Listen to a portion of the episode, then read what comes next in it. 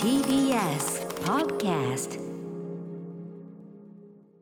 時刻は6時30分になりました。9月16日木曜日、 TBS ラジオキーステーションにお送りしているアフターシックスジャンクション。はい、パーソナリティは私ライムスター歌丸です。本日は所属事務所スタープレイヤーズ会議室から出演しております。そして木曜パートナー TBS アナウンサーのうないりさです。ここからはカルチャー界の気になる人物動きをご紹介するカルチャートークのコーナーです。今夜は月1レギュラーゲームジャーナリストのジギさんでございます。ジギさん、はい、こんばんは。はい、こんばんは。お久しぶりです。お久しぶりです。はい、ということでジギさん、本日はどんなお話をしてくださるんでしょうか。はい、本日はですね、香川県そして大国中国で施行されたゲーム規制条例、これはですね日本も全然一言じゃないということで、考えたいと思います。はい、よろしくお願いします。よろしくお願いします。ここからはカルチャートーク、ゲームジャーナリストのジギさんです。よろしくお願いします。よろしくお願いします。はい、ジギさんには毎月注目の作品やゲーム業界の気になる動き、社会的な目線から見たというのかな、紹介していただいております。今夜はゲーム規制条例ということなんですけど、香川県のそれに関してはね、なかなかこれは理不尽だぞなんて話をこの番組でもちょいちょい取り上げてきましたけど、中国、もう香川県と中国って急に規模がっていうね感じなんですけど、それぞれちょっとどんな条例の話をするのか改めてジギさんから教えてください。はい、香川県の方はですね、歌丸さんも含め皆さん結構ご存知だと思うんですけど、2020年に香川県議会によって、香川県ネットゲーム依存症対策条例というものが成立しましてですね、こちらが、子ども向けに罰則とかはないんですけど1日60分までにするようにとか、いろいろこうゲームの事業者に対して、その辺ちょっと頑張ってねみたいな結構牽制の意味を含めた法律になっていて、ただこれちょっと内容もさながらこう施行する過程とかプロセスが、ちょっとパブリックコメントが急に2週間で打ち切られちゃったりとか、ちょっとそれ大丈夫なんですかっていうのは県外からも出てたんですけど、めちゃめちゃ不透明どころかグレー限りなくね、なんかグレーな経緯でしたよね、あれはね。そうですね、結構やっぱりその明るみになった時から、ネットでも相当これ大丈夫なんですかってお話は、やっぱりゲーマーからもあったんですけど、その結構県議会の野党の人からも話が全然出てこなかったりとかですね、やっぱりその香川県っていう中でこうもう本当にブラックボックスの中で決められちゃったっていうのが、やっぱちょっと民主主義的にどうなのっていうのはあったんですけど、正直ですね、この8月30日に今度はですね、中国から、未成年のオンラインゲーム利用を規制するっていうことが発表されたんですけど、これがですね、もうびっくりしたんですけど、1週間に3時間までっていうのが決まって、1週間に3時間、これマイゲームマイライフで幼少時にゲームに関してすごく厳しいルールを課せられた方っていうのをよく言いますけど、割とその厳しい側ですね、これはね。いや、そうですね、1週間3時間なんで、本当に1日にしたら大体25分とかになるんですか ね。無理よ、もうストーリーがあるようなやつはもう無理ですね、これね本当に。そうですね、しかもこれオンラインゲームなんで、以前紹介したリーグオブレジェンドとかだったら1試合30分とか余裕で、そうか1試合もできないかそうかそうなんですよね、1日1試合もできないだろうっていうことで、ちょっとこれはですね、実態にあまりにもかけ離れたというか、それって本当に効果あるのっていう、実はですね、香川県ゲーム規制の方もですね、実はあんまり効果がなかったんじゃないかっていうのも後の調査で出てたりしてですね、効果っていうのはそのゲームをやる時間をその実際に減らす効果、それとも、ゲームなんていうのこう依存を減らす効果。それはまさに減らす方、時間を減らす方ですね、要は香川県のゲーム条例入ったとしてもですね、子どもたちのゲーム利用っていうのはコロナ禍も相まって全然減ってなかったっていう調査が出てたりしてですね、規制がないし、その直接的なそのなんていうの罰則っていうか、別にやめてくださいねって言ってるだけだもんね、だってそっちは。そうですね、あとやっぱプラス1日60分っていうのは常識的に考えて、さすがにその普通のゲームをプレイする上でそれは難しい、60分まではあまりにも厳しいっていうのもあったり、あと中国もともとゲーム規制自体はあったんですけど、それ毎回いろんな方法で破られてて、ほとんど守られてなかったとかですね、結構そういうのもあったりして、今回のその中国の1週間3時間も本当に大丈夫なのっていうところも含めてですね、一方でそれの、報道を受けて、中国一のゲーム企業であるテンセントの株価が 20% も下落するってこともあってですね、ゲーム業界的にもこれかなり多分打撃を受けてますね。なるほどね。でも具体的に本気で規制って難しいよね、それは。だって家の中でのことですもん ね、うん、個人の行動に関することだから、うんね、いやおっしゃる通りだと思います。なので、まあ、その結局その、まあ、僕がこの問題だと思ってるのは例えばゲームの危険性が 100% ないですっていうのも、うん、僕はちょっとなんか怪しいなと思っていて、うんうん、要はゲームってゲームが悪いんじゃなくてゲームのどこが具体的にどう悪いのかっていうお話をですねちゃんとした方がいいんじゃないかな。そのちゃんと行政側も理解した方が多分より、まあ、実態のある効果のある条例になるんじゃないかなっていうふうに僕は考えています。なるほど、うんうんうんはい、そこでですね僕はちょっとここでお話ししたいのがですねゲームの何が問題なのかっていうのがですね過去の事例を見ていると結構浮かび上がってきたんですよね、はいはいでまあ、今回香川県の時にですね実は僕自身が取材させていただいた元東京都議会の栗下善光さんという方もいらっしゃるんですけど、うんうん、この方とですね、まあ、ご協力いただきながら過去の事例というものをですね洗い出してみました。で過去のゲーム規制条例一番最古のものってどれぐらい昔にあると思います、うんうん、テレビゲームの規制ですか、でもですね、ゲームですね。ゲームそのも、ね、ゲームって何よ、だってゲームとは何だってゲームってどういうことだってその将棋とかそういうそうですね最古のゲームって実は古代エジプトの、確か紀元前2500年前から実はあったと言われていてなんかバックギャモンみたいな、うんうん、もう本当に古いチェスの原型とも言われてるんですけど、うんうん、バックギャモン古いはいはい、セネカっていうそういうゲームもあったりするんですけど実はですね日本にもゲームがもたらされたのがですね飛鳥時代なんですけれども、うんまあ、これはすごろくってやつですねこれもまあすごろくっていうんですけど今の人生ゲームみたいなんじゃなくて本当バックギャモンみたいな、うんうんまあ、ちょっと質素な感じなんですけどこれが初めてその日本に輸入された時に、まあ、中国伝いに入ってきたんですけど、うんうん、これがまあ当時の貴族たちの間で大流行りしまして、うんうん、まあなぜ当時のまあ日本人がしたら全く初めてのゲームだったので、うんうん、もうとにかく流行りすぎた結果ですね、もう貴族たちが仕事をかまけてこればっかりやってたというふうになってですね実は最古のゲーム規制というのが689年に持統天皇によるすごろく規制というすごろく禁止令ありまして、はい、これちゃんとですねね、そうなんですよその時からもう子供たちはゲームめちゃくちゃ好きだったしそれに対して持統天皇って女性なんですけど、まあ、お母さんがいい加減にしなさいって言ってゲームを取り上げるっていうのはもう本当に1000年以上前からありましたと、うんうん、いうことでもう日本書紀にもね幸せ土のととりの日のたえつの角日すごろくを戒めやむということで日本書紀にもしっかりすごろく禁止しましたということがありましたということでですね、まあこの時から実はもうずっと実は日本のまあ時の権力者例えば幕府とか江戸幕府含めてですねずっと実は禁止していました。その時々で流行ってるゲームをはい、うん、ゲームをはいずっと禁止したんですけどこの時のゲームっていうのはですね結構賭博と一緒になってたというかそれはそうでしょう、まあうんはい、もうやっぱりね任天堂世界に誇る任天堂もともと花札を作ってたっていうのは有名だと思うんですけれども、まあまあ、日本限らずですねやっぱゲームっていうのはずっと賭博と結びついていて、うんまあ、そもそも賭博がゲームだっていうのは、まあ、ゲーム研究的に言われてるんですけれども、うんうんうんまあ、とにかくそんな理由で昔から賭博は問題視されていたんですよね、うんうんうん、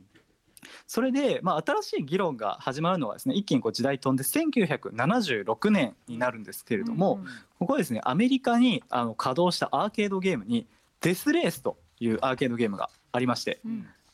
これがどういう内容かというとまあ、本当に76年なんでもう白黒のドット絵のゲームなんですけれども、うん、トラックを操作して逃げ惑うですね人間、まあ、棒人間なんですけど、うん、それをひたすら引いていくっていう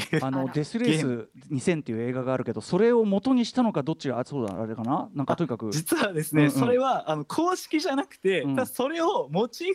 フにした大ファンが作っちゃったデスレース2000のファンが作ったゲームなんだ。へえそうなんです。スタローンが出てますちなみにはい、はい、そうなんですそうなんです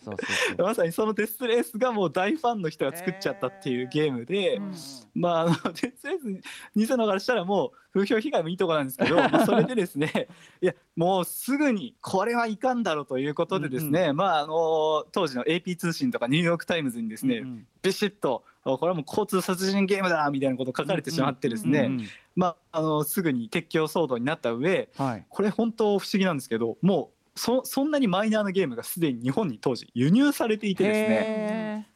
実は日本も一部でゲームセンターなんで稼働していたんですけど、1976年へはい76年にもマニアックな人がいたんですね。まあでもこれがね一瞬で日本の各新聞社にバレてしまいまして、ああそうなんだ。やっぱりこの暴力性っていう表現の自由ですよね。要するにね、ゲームの暴力性っていうものが問題視された初の事例が、このデスレースだというふうに考えられます。なるほどね。はい、で続いて、もう一つの、同じ表現の自由をめぐる問題なんですけど、1982年にですね、これも同じくアメリカであたり2600用に開発されたゲームでカスターズリベンジっていうゲームがあります。でこのカスターっていうのがですね、歴史詳しい方だとご存知の方多いと思うんですけど、カスター将軍ですね、いわゆるそのネイティブアメリカの人たちと戦争してたし、ただしですね、女性を含めた虐殺もしていたっていうふうに歴史的にも批判されている将軍なんですけど、そのカスター将軍が主人公のゲームだっていうだけで結構議論があると思うんですけど、そのですねカスター将軍がゲームの画面の左端に描かれてるんですけど、なぜか全裸なんですよ。で下腹部にはちょっと表現申し訳ないんですけれども、喫立した棒状のものがあってですね、それで右端に褐色の女性のようなものが裸体が描かれていて、そこに走っていくっていうゲームになっていてですね、これはちょっと僕も明らかに問題だと思うし、ものすごく侮辱していると思うので、本当に当然ですけど、当時女性団体とかネイティブアメリカの団体からですね、これは絶対良くないでしょうということで、すごい批判をされたゲームになってます。知らなかったカスターズリベンジ。はい、ただこれが最初のいわゆるわいせつ表現というか性的な表現、僕から見てもこれ絶対ダメだと思うんですけど、議論になった、初めての事例だと言われていて、わいせつだからダメっていうのは、もうちょっとねポリティカルな意味が入ってると思うけど、そうですね、本当に歴史的にももちろん良くないということだと僕も思います。で、最後に、問題になっていたのがですね、ちょっと前後するんですけど、インベーダーゲームというのが、日本で78年ですかねに流行り始めたと思うんですけれども、これが例によってあまりにも流行った結果、子どもたちが学校サボってこれやってるっていうことになってしまって、要はゲームをやりすぎなんじゃないかってことですね。当時の鈴木都知事がですね、インベーダーゲームこれはよろしくないっていうことで自主規制を求めていきますっていうことを発表していて、要は最後にゲームやりすぎっていうところが問題になりました。これは非常に覚えてます、私も。社会問題。あ、そうですか。小学生でしたけど、本当にやっぱりね、インベーダーゲーム面白すぎて、問題になってしまったっていうのがあってですね、以上をちょっとまとめますと、ゲームの要は何が悪いのか、何がゲームに組まれているのかっていうところをまとめますとですね、一つは暴力とか性的表現、いわゆる表現の自由をめぐるグロさ、エロさっていうところが一つと、で2番目が、ゲームをやりすぎてしまうと問題だっていう、スペースインベーダーの問題、そして最後にゲームによってですねお金を使いすぎてしまうのは問題なんじゃないかっていう賭博に絡むような、賭博とね近年はそういう違法、賭博が基本的には違法なのはあれだけど、課金システムでめっちゃ金溶かしちゃうとかね、そういうのは当然あるわけですからね。いやそうなんですよ、まさに、課金ってギリギリ賭博じゃないんですけど、やっぱりお金を使いすぎちゃうのは危険っていうのはやっぱ変わらないというか、当然親御さんからするとめちゃくちゃそこが懸念されてるところなので、金銭感覚っていうところの、主にこの3つが問題視されているんですよね。でここで重要なのはですね、それぞれに関して言えば確かに問題って考える必要はあるかなと思うんですね。やっぱりやりすぎてしまったらそれぞれ当然問題だし、お金なくしすぎてしまっても問題だし、カスターズリベンジみたいに本当にその歴史的な被害者の人たちと侮辱するようなものがあってはいけない、それは表現の自由で守れないっていう、守ってはいけないっていうのがあるので、それぞれに関しては問題なんですけど、ここでですね香川県のゲーム依存症対策条例みたいなのを見ますとですね、何が問題かというと、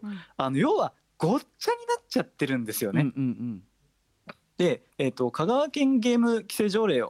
依存症対策条例を読みますとですね、ゲームの、WHO でですねゲーム障害っていうものが定義されたと思うんですけど、これを引用してゲーム障害っていうのがあります、皆さんゲームのやりすぎに注意しましょう、だから対策しましょうっていうことが書かれていてですね、そこまでは確かに最近いろいろ面白いゲームも増えすぎてるし、懸念自体は分かるかなっていうふうになってるんですけれども、その後にですね第11条っていうところを読むと、ゲームの事業活動を行うにあたって著しく性的感情を刺激し甚だしく粗暴性を助長しまたは社交性の高いオンラインゲームの課金システムなどにより依存症を進行させるってことが書いてるんですよ。ごっちゃごっちゃだそうごっちゃごっちゃなんですよね。ゲームところここでWHO のゲーム障害これをサイトを見て調べたんですけど公式のステートメントを調べたんですけど、そこにはですね明確にゲームをやりすぎてはいけないってことしか書いてないんですね。でそれもどれぐらいやりすぎてはいけないかっていうとですね12ヶ月以上にわたってゲームをやりすぎて全く仕事とか家庭環境社会とかに一切手がつかない状況が12ヶ月にわたって続いた人だけをゲーム障害と見なすっていうふうに書いてる。相当深刻な状態までいって初めて認定される話なんだね。そうなんですそうなんですそうなんです。なので12ヶ月も社会活動ができてなかったらそれはさすがに病気じゃないですね。さすがにそれは対策した方がいいし、依存症と言えるだろうってこれ僕もそれはそうだって読み直してて思ったんですけれども、香川県の場合はもうゲームは依存症を進行させます。でその依存症っていうのはそのなんか暴力性が増えたりとかお金使いすぎたりしますみたいなふうに全部混ざっちゃっているんで、それはちょっと問題かなというふうに、いや明らかにそれ書いてる人がもう何がわけは分かってないで書いてるのは明らかですね。もうだってねそうなんですよね。やっぱりその中国の発表なんか見ててもちょっと明確などういう条例が出てたかまで確認できたいんですけど、やっぱり明らかにステートメント見てるとその本当に依存とか中毒とか電子ドラッグっていうふうに書かれてて、その3つの論点が全部こっちになってるから、それがやっぱりその今のゲーム規制の問題かなというふうにちょっと個人的に感じました。はい、それに対してこれはジギさん最後ちょっとまとめの方に行きたいんですけど我々はどうしていったらいいというのはお考えですか？そうですね、一方でやっぱ歌丸さんもさっきおっしゃってたと思うんですけど、最近は本当にそのオンラインゲームっていうものがたくさん増えていて無料でいくらでも遊べるゲームが増えてるんですけど、これ言い換えるともうゲーム側からしたらやっぱ課金してほしいとか、たくさん遊んでほしいっていうのは絶対あるんですね。で、ゲーム側が例えばゲームを遊んで銃撃事件を起こしてほしいなんていうゲームは絶対ないんですけど、課金してほしいとか遊んでほしいって意図はあるので、そこはやっぱり自主規制的に業界がもうちょっとセーフフェイルかけた方がいいんじゃないかっていうふうに思います。一方で行政側が一方的にその理解のないまま法の枠組みで締めていくっていうのも良くないので、そこはなんかその業界と行政両方で議論しつつ、かつですねやっぱ自分たち若者ゲーマーもちゃんとそこは投票などで態度を示していく必要があるんじゃないかなと、今回ご協力いただいた栗下さんのようにですねゲームに理解のある政治家の方も増えていらっしゃいますという感じですね。だからそういう各自分が投票できる範囲のような人で、もしくは政党でどういうことを言ってる人たちなのかっていうのをちゃんと見て、それを当然のことながら参政権を利用して反映させていこうと。そうですね。やっぱりまだまだ若者の政治的無関心みたいなものは指摘されてますけど、それが引いて言うとゲームの立場の弱さにやっぱつながっているところはあると思うので、やっぱりちょっと態度で表していく必要があるかなっていうふうに感じます。その若者の政治的無関心って言われるけど、その結果一番損するの若者たちになっちゃってってことだからね。いやおっしゃる通りなんですよ。結局自分たちが損するんで、それはやっぱり自